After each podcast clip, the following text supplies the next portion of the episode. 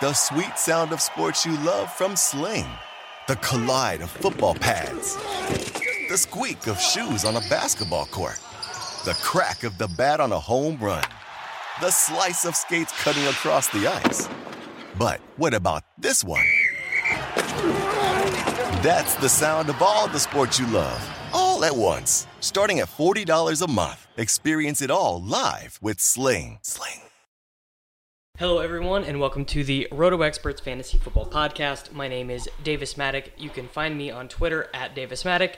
In this episode of the podcast, we are continuing our series of fantasy football team previews, this time going through the New York Jets. But before we get into the podcast, I, of course, need to tell you about all the cool stuff that we have going on over at rotoexperts.com with our NFL 365 package. If you're listening to this, there's a good chance that you are playing in, uh, you know, a fantasy football league or two in 2019, and we have all of the content that you need to win your league. If you get the Roto Experts NFL 365 package, you will not have to subscribe to any other fantasy football website. We have projections, rankings, premium content, uh, best ball tools, customizable cheat sheets for your league settings, everything that you could ever need to win your league.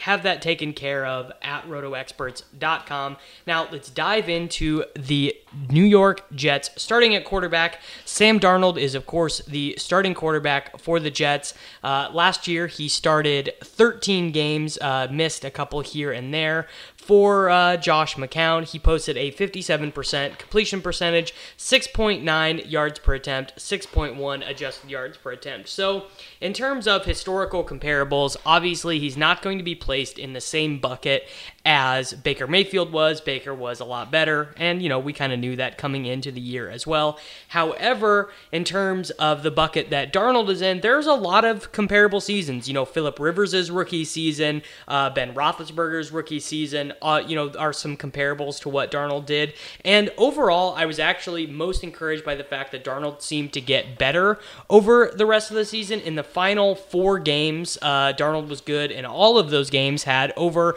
239 yards passing in all of them, uh, threw for touchdowns in uh, you know multiples of those games, and was uh, the number one overall quarterback in ESPN's QBR over that last month of the season. So those are all some positive indications for Darnold.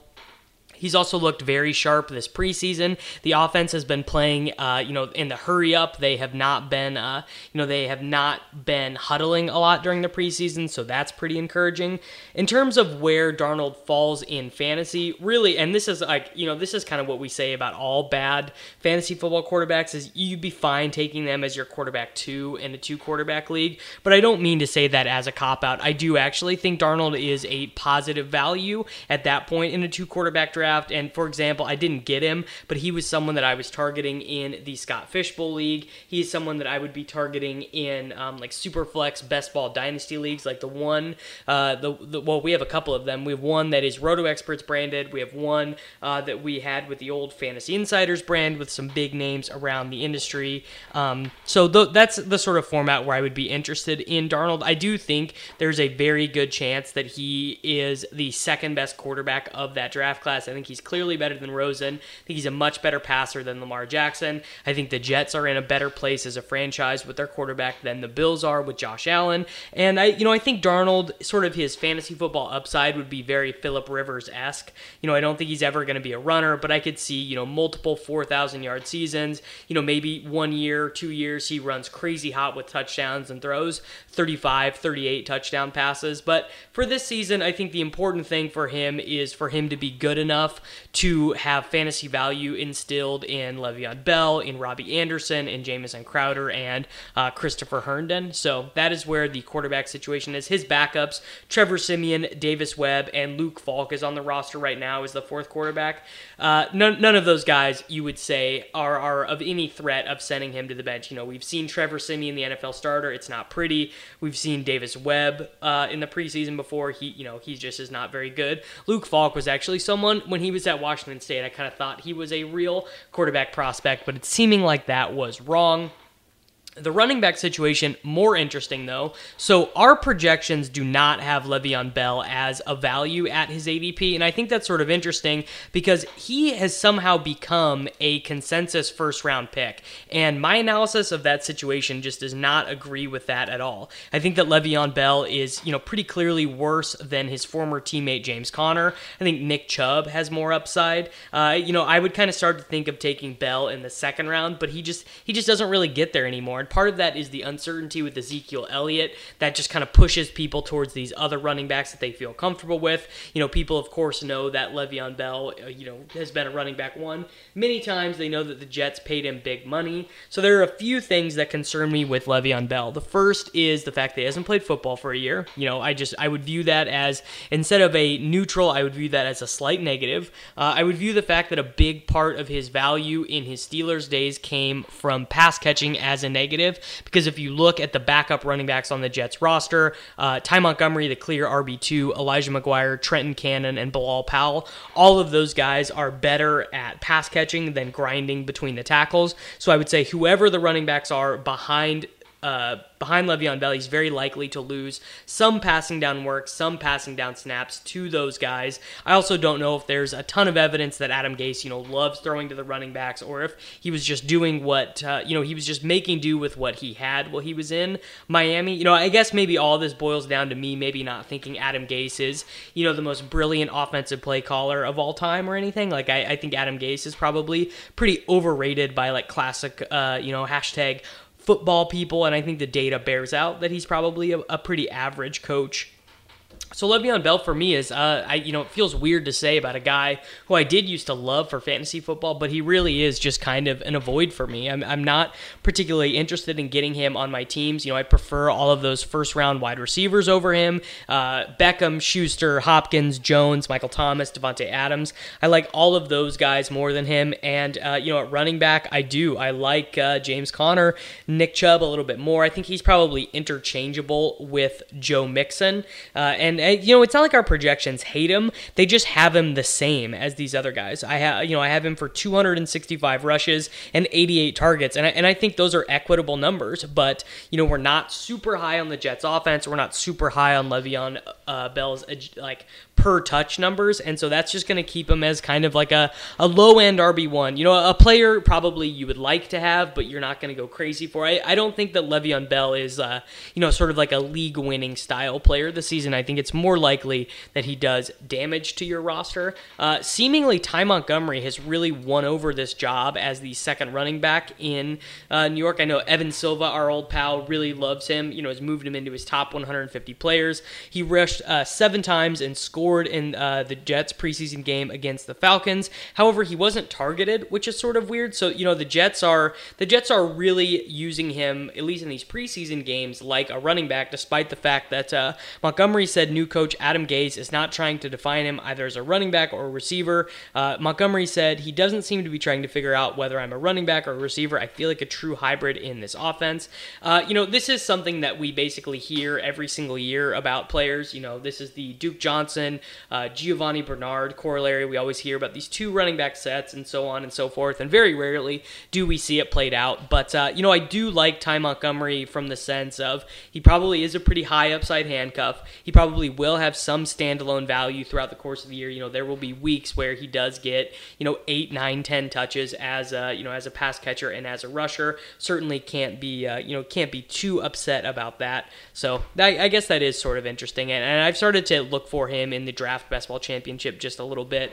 Seems like Elijah McGuire and Trenton Cannon are fighting for one roster spot, and then Bilal Powell, as a key special teamer and veteran, is going to make the roster as the uh, the third running back uh, on the team.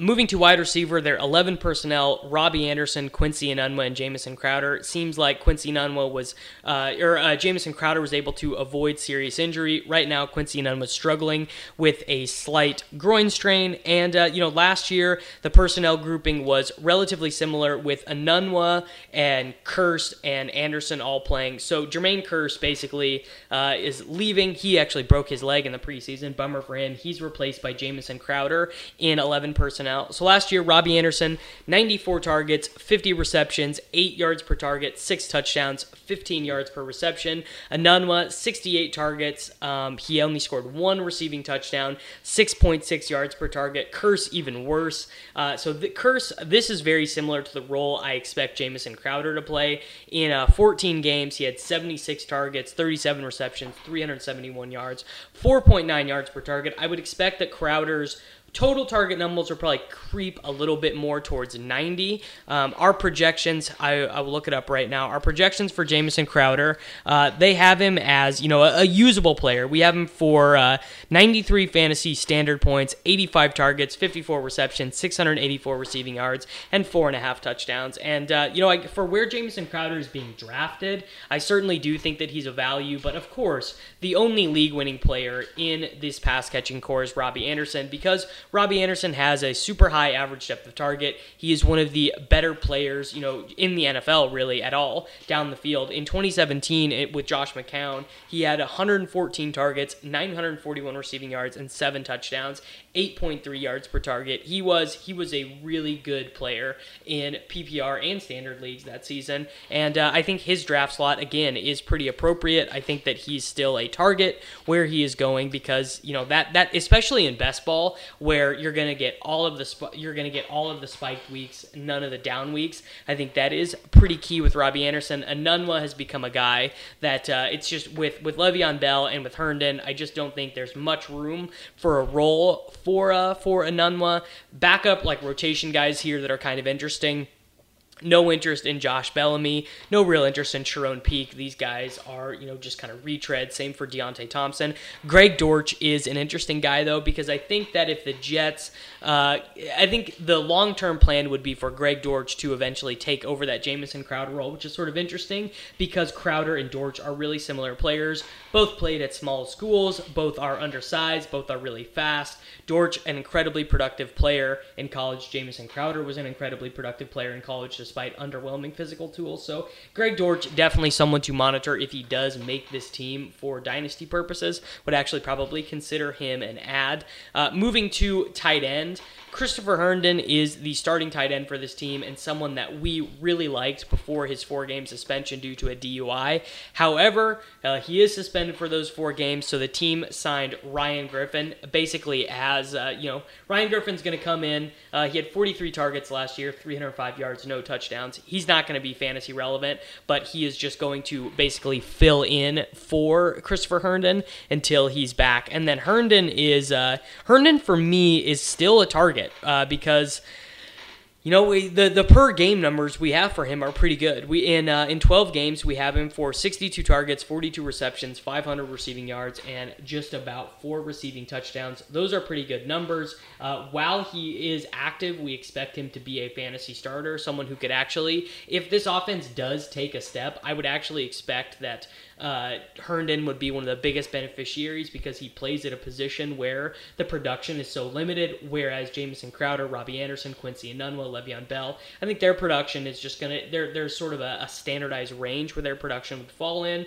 That's not going to have them go up or down a tier based on how good Sam Darnold is. But Herndon, if Darnold proves to be better than we expect, the offense proves to be better than we expect. I do think there's a real opportunity for Herndon in this offense. So that is going to do it for our New York. York Jets fantasy football team preview. Uh, if you liked the stuff that you heard, if you want more insights on these players, you want access to our projections, rankings, customizable cheat sheets, and expert content, please head over to rotoexperts.com. You can have access to our NFL 365 package for $39.99, and you can get 10% off of that package using the promo code MATTEK, M A T T E K.